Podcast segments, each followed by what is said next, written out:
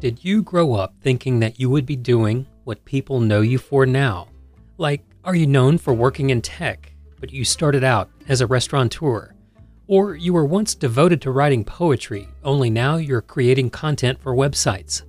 Almost as a rule in life, we wind up somewhere that we did not anticipate. And that could be all for the better, really.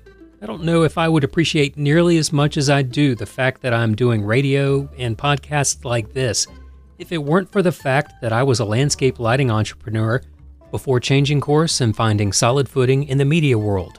In music, these kinds of twisting roads have led artists like Abigail Washburn to find roots in Appalachian style music only after becoming homesick while living in China. Gustav Ejstes of the Swedish psych rock band Dungen learned to play lots of instruments after hearing them sampled in the genre he dove into first hip hop. Nantucket, the 1970s and 1980s rock band from North Carolina, started out as the beach music outfit Stacks of Gold, decked out in matching suits on stage. In 2018, the four piece group Wood and Wire was nominated for a Grammy Award for their album North of Despair. Since their four members had come up playing styles like jazz and punk rock, of course, they would find themselves in a band on the verge of winning nationwide recognition as a bluegrass band from that hotbed of the genre, Austin, Texas. Somehow, 2 plus 2 equals 5 with Wood and Wire, and here they are, in a place equally as unforeseen as it is fortunate. I'm your host, Joe Kendrick, inviting you to join me as I talk with singer and guitarist Tony Kamel and mandolin player Billy Bright about updating and spinning the old murder ballad Darlin' Corey into their song Pigs, bringing in Peter Rowan for a tune, how growing up in Houston didn't feel like growing up in the South at all, and how growing up in El Paso could easily be thought of as growing up somewhere not at all in Texas. That's just part of our conversation. And of course, we hear some music from the band's fourth studio album, No Matter Where It Goes From Here, which includes the song you're hearing now, the instrumental Clamps Shoot. Welcome to Southern Songs and Stories, and our episode on Wood and Wire.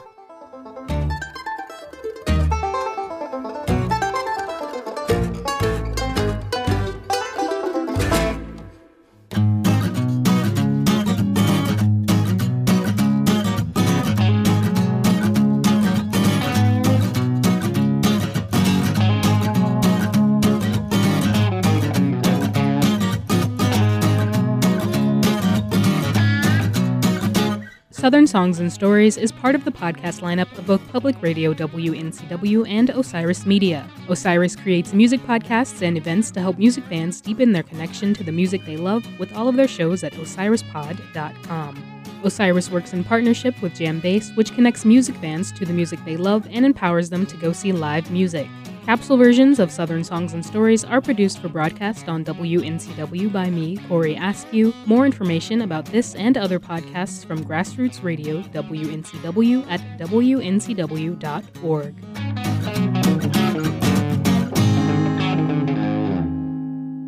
I spoke with Billy and Tony on a video call and started by asking about their song Pigs, which was co written by Silas Lowe. Pigs quotes the age old murder ballad Darlin' Corey, which was first heard as verses in the song The Gambling Man, brought into circulation from oral tradition by folklorist Cecil Sharp and sung by Mrs. Clercy Deaton at Mine Fork in Burnsville, North Carolina in 1918. Here's Tony Kamel. I love that song, Dar- Darlin' Corey, and I've been working on that song for a long time, over a year. That song had had a different melody, it was had a different feel, and it wasn't quite there. And it was a totally different song, really. And then I sort of reassessed where where I wanted to take it, and uh, it's a little bit angsty, as you can tell from the lyrics, and and it's pretty dark as well as uh, Darlin' Corey. And honestly, I put the Darlin' Corey chorus in as a filler. I thought, well, I I need something just to put some gasoline on the fire. I thought it might help uh, inspire me for something else, but then I kind of thought it was cool that way. And um, and as far as Silas goes, Silas and I were working on a different song together. Um, Silas is a fantastic songwriter. He lives in Nashville, his last record, Wandering Father, Forgotten Son, was one of my favorites of 2018, and uh, he's a good friend and and cohort, if you will. We were working on a different song, and the bridge on Pigs uh, wasn't completed, and I was just sort of stuck there. And I took a few of Silas's lyrics from that other song and applied them to this song, uh, with his approval, of course. And and so that that was his contribution, and really it, it rounded out the entire song. I couldn't have gotten that last bit without it, really. Um, but I I like the I like intense songs. I like intense sounds. I tend to gravitate towards that. Uh, some might say I should probably lighten it up some as far as a sonic intensity level on some of my writing, but uh, and write some more slow songs. But I don't know. I, I just I was like a big psychedelic rock fan and stuff, and so I kind of I like that. Don't listen to them. Feel. I know. Yeah, you're right, man. You need to stop listening to other people. But that's about it. You know, I mean, it's definitely different than a lot of the stuff that I've written, and I think that's one of the reasons that I was excited to share it with the guys. And they they they made it they made it what it is now. You know, this uh, sort of epic sounding thing that that it that and how it exists now. So.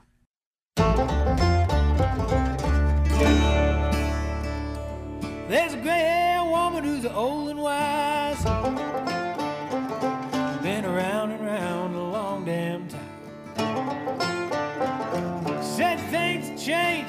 Was a girl. It's been hard to watch this mess unfurl. We hang our hats on reality stars.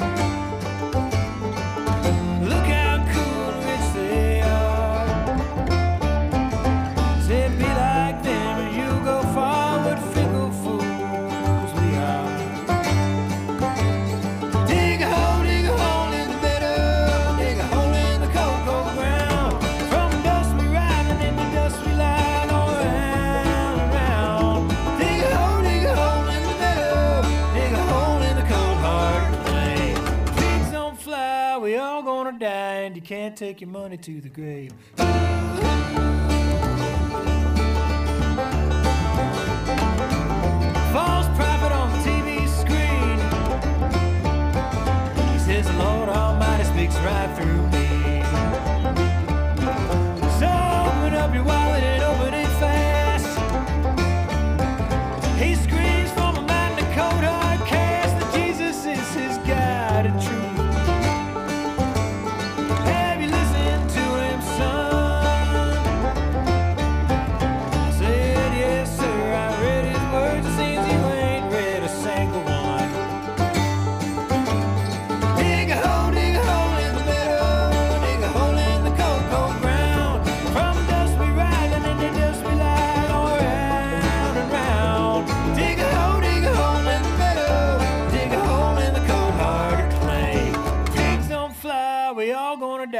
You can't take your money to the grave.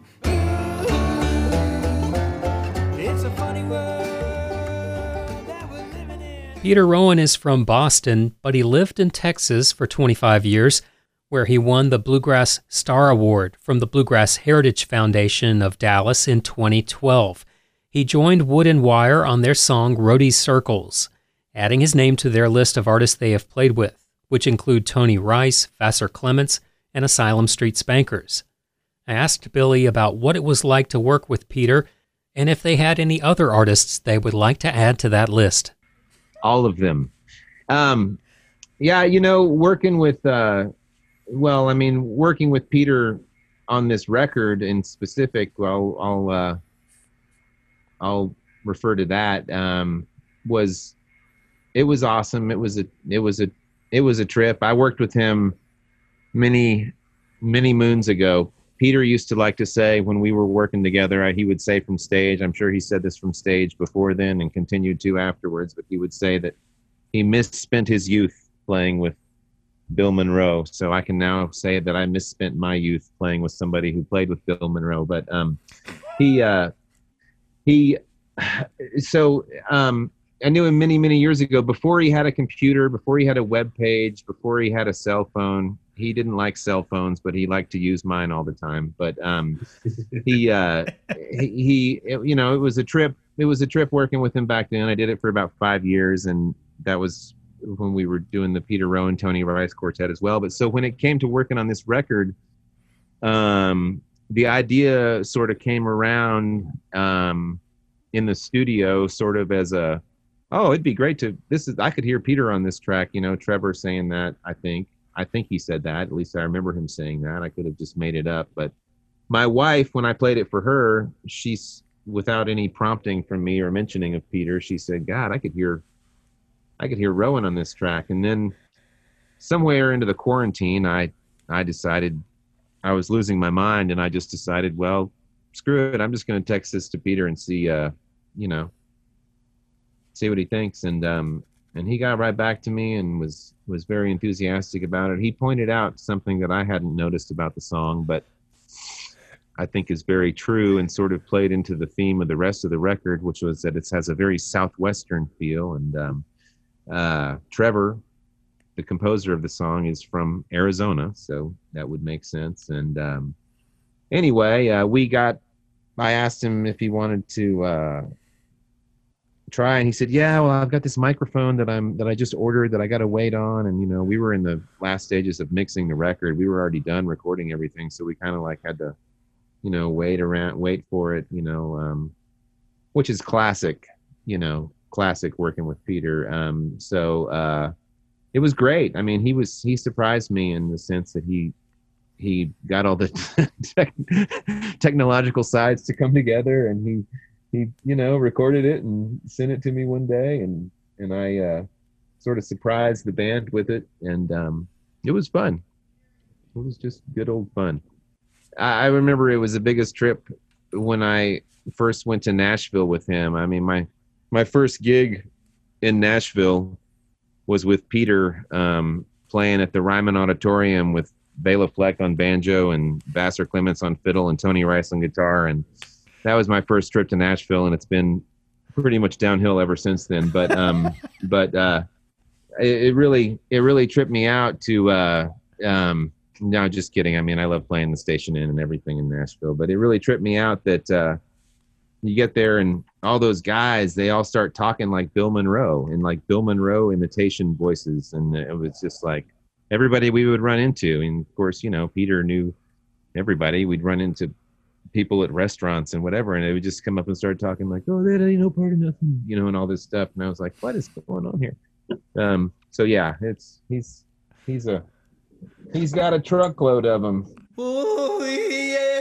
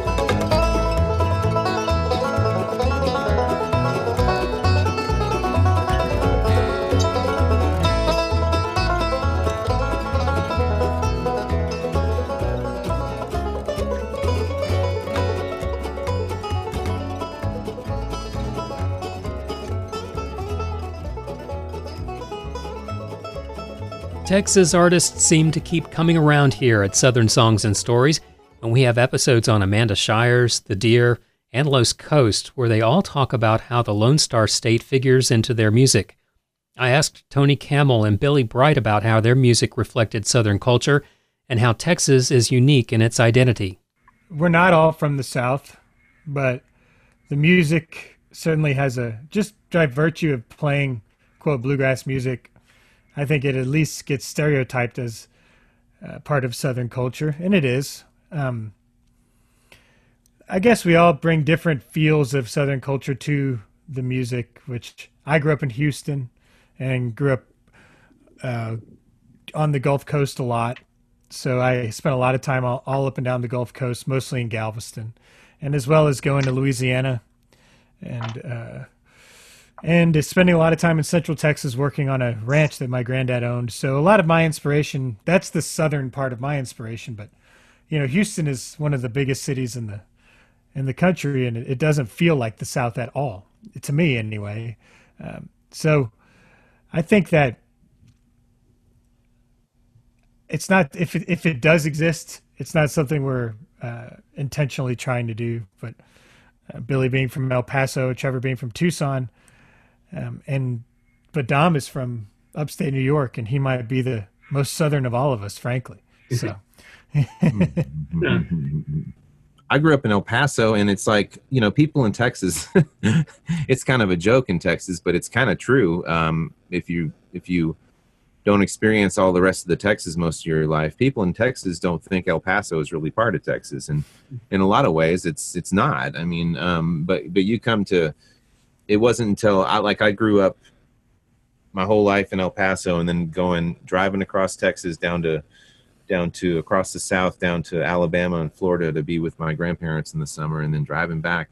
But it wasn't until i really spent started to go to austin and spend time in austin and houston and stuff that you realize how much the rest of texas is really more like the south than it is like the southwest. And, and anyway it just kind of like i think um hopefully if anything it's just an expansion of of of that style of music into different um, corners and corridors. I know that what drew me to the mandolin in some way, I've never been able to really put my finger on it, but something that drew me to the mandolin out in El Paso playing in punk bands was something to do with other than just Danny Barnes and the Bad Livers. It was something to do with the, um, you know, some sentimental sound of the the where I'm from.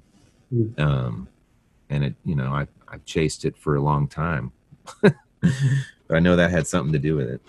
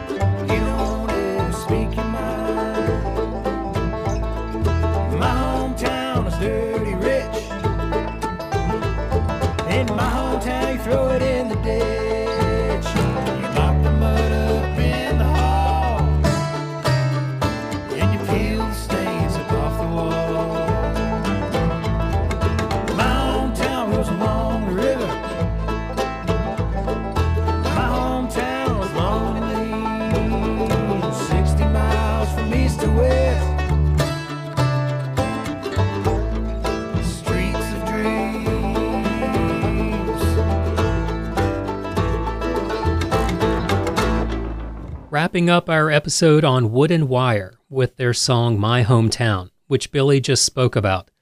I wouldn't expect to get turned on to mandolin in El Paso either. Thanks for joining us on this episode of Southern Songs and Stories, and I hope you might tell a friend about the podcast. You can subscribe to the series on your podcast platform of choice, and it helps even more when you give it a good rating and a review. Great ratings, and especially reviews, will make Southern Songs and Stories and the artists it profiles more visible to more people just like you. Southern Songs and Stories is part of the podcast lineup of both Public Radio WNCW and Osiris Media, with all of the Osiris shows available at osirispod.com. You can also hear new episodes of this podcast on Bluegrass Planet Radio at bluegrassplanetradio.com. Thanks to Sean Rubin for the audio of my call with Tony and Billy, and to Corey Askew for producing the radio adaptations of this series on Public Radio WNCW. Our theme songs are by Joshua Ming. I'm your host and producer, Joe Kendrick. And this is Southern Songs and Stories, the music of the South, and the artists who make it.